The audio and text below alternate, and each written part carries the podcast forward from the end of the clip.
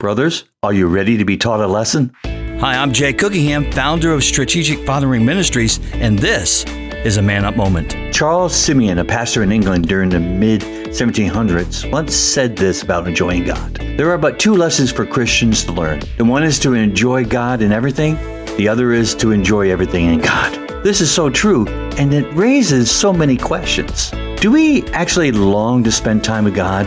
Do we smile when we think of Him? Do we have fun talking to Him and praying to Him? Do we delight in knowing Him? Do we love being in His presence? What do we actually enjoy about our relationship with God? The truth is, we enjoy God by investing and giving and spending and focusing time on Him. As sons and daughters, we have the awesome gift of a relationship with God. Through tears and laughter, sorrow and joy, all of life can be experienced through His love and presence. So it is not just the experience we enjoy or endure, but finding God in that experience.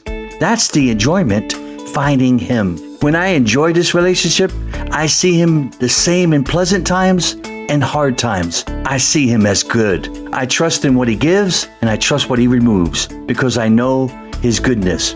John 16 33.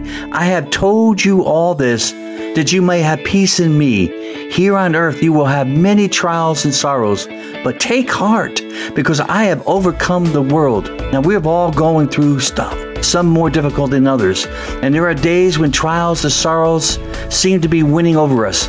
Can I encourage you that the Father knows, that the Father cares, and that the Father loves us through all this stuff? His Son has overcome the world. Can He not help us overcome the world of stuff that we face? That's a God we can enjoy. God bless you. You can find more Man Up moments on your favorite podcast app.